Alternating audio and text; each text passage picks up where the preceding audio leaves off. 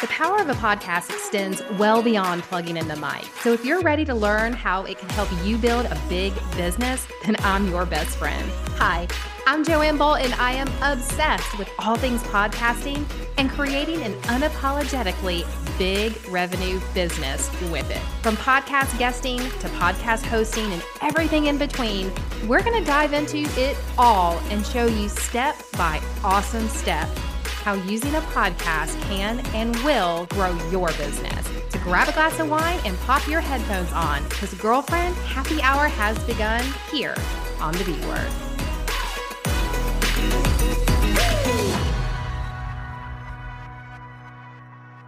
I don't know about you, but most of us do not have a professional recording studio. I mean, I'm not James Wedmore of Win the Day. I wish I had a studio, but the truth is, I don't. And maybe I don't really need one, and neither do you. There are some good tips to follow, though, when you're recording from home.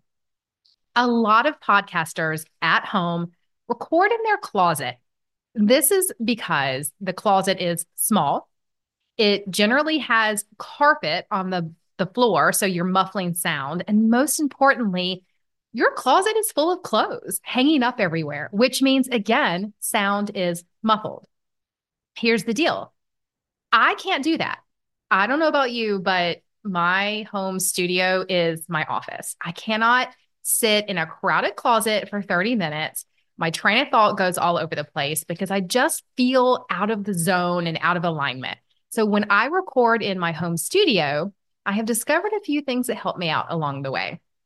One is I batch record as much as possible. You've probably heard the term batch recording before, and it does mean recording more than one episode at a time. Here's the real reason I like to batch, and it's not what you think.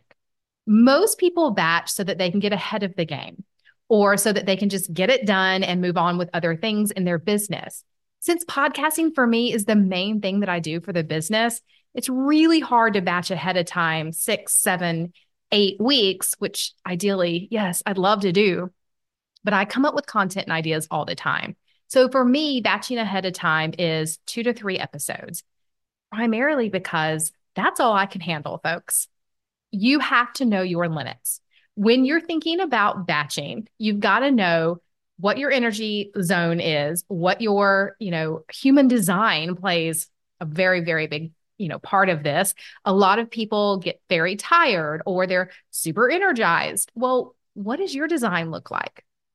If doing two to three episodes is about all you can handle before your tone goes flat and you're just all over the place because you can't think through what you're doing, then only do two or three. If you get into that zone and the flow of podcasting and energy goes up and you can do eight at one time, girl, batch eight at one time. More power to you. I can't handle that. So I only batch two or three at a time. The other reason I like to batch ahead of time and not just do one episode at a time, even though I get really tired, is I can set up all the lighting. I can check my microphone and make sure it works. I know how the light is coming in through the window in my office, and I don't have to readjust. However, if I were to spend one full day batching since I'm in my home office and not a closet, the sun's going to be in different spots through the window next to my desk. So I would constantly have to be moving the video screen and all of my lighting and my microphone around between the early morning, mid morning, and early afternoon. That's really difficult for me to do. I prefer to keep all of my equipment set up exactly where I want it. So all I have to do is click on on my remote controls or reach over and switch a ring light on. And for that reason, to you know, to create that studio like atmosphere for me, it takes more time to be setting it up and moving it throughout the day than just set it up once and be done. So those are two reasons that I batch ahead of time. A couple other pro tips for really making your home studio sound like a pro studio is I always put my phone on the do not disturb. I've discovered along the way that it doesn't matter what my plans are, how well laid out my schedule is, if my phone is not on do not disturb and it is sitting on the desk, invariably I'm going to get some notification. LinkedIn, Instagram, a text message, a phone call, like something is going to occur to where you get that er noise that you then have to attempt to edit out. Super difficult. So just go ahead and put your phone on do not disturb. And mentally, that also puts you in the game of batch recording as well. Have a bottle of water handy or a beverage of some sort. If you like to drink wine, like I do sometimes when you record, again, more power to you.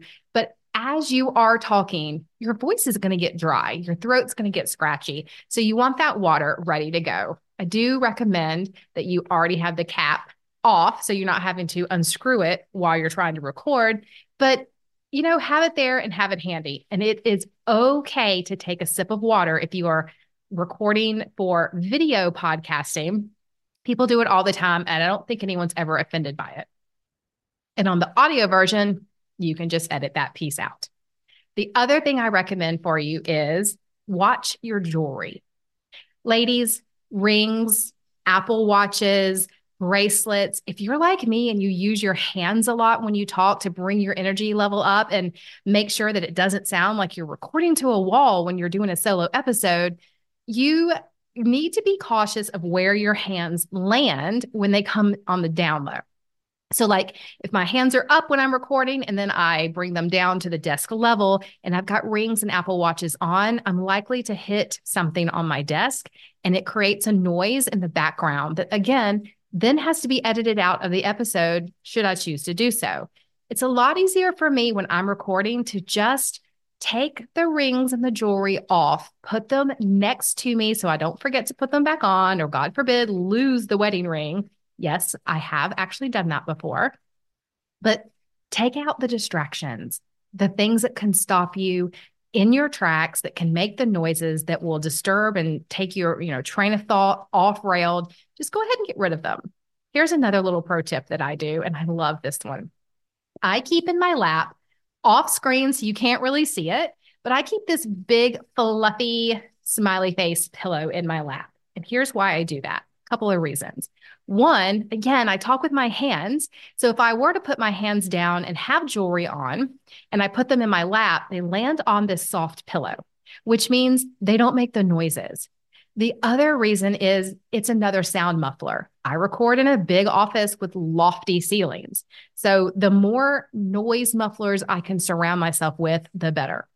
I actually have probably eight to 10 of these bad boys stuck in the bookshelves next to me all around my office, not only for some really happy, fun decor, but they muffle sound. So I've got these pillows stuck up everywhere in my office. And my daughter's always asking me if she can have one for her bedroom. I'm like, no, those are mommy's equipment. And it's because they're there to keep the sound contained so that the podcast episode sounds the absolute best it can. Because the least amount of editing we can do is always a good thing. Okay, Last tip, and I'll give you this one. This is a pro tip for interviewing guests. When you're interviewing a guest and you're letting them speak, put yourself on mute. You can keep the mouse to your laptop or your desktop really close by, or maybe, you know, you're using the, the little mouse on your laptop. Just have your hand where you can quickly hit the button and already have the arrow pointed to the mute on whatever system you're using, whether it is Zoom or Riverside or any of the other recording abilities, just mute yourself when you're not speaking. That way, when your guest is speaking, it's really focused on them. It's letting them have their moment.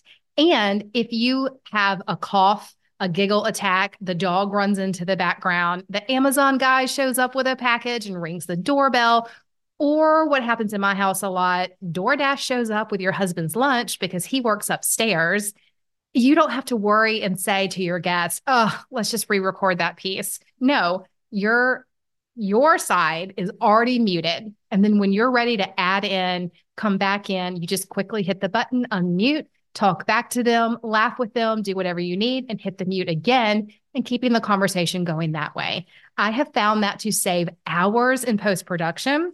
And quite frankly, I tell my guests ahead of time, don't be offended when you see the mute button on, I do have a chronic cough. Like that's legit. I do. And so I have to hit mute button a lot to keep myself from coughing in your episode. And I have found that now that I've told people that, it's really easy. They understand it. and it makes my episodes better. So there's a pro tip for you when you are recording with a guest as well. Now go create your own pro tips, set up your studio how you want it to set be set up and make some fabulous fabulous episodes. I cannot wait to hear them. Share them with me on Instagram at, at it's Joanne Bolt and I will see you same time, same place next week. You just finished another episode of the B Word podcast. Cheers to you. If I were with you, I would literally pop a big old bottle of Prosecco and pour you a glass. Since I'm not, why don't you do the next best thing and share this episode with one of your besties? Because we all know you've got that one girlfriend that needs to hear it. Thanks, friend.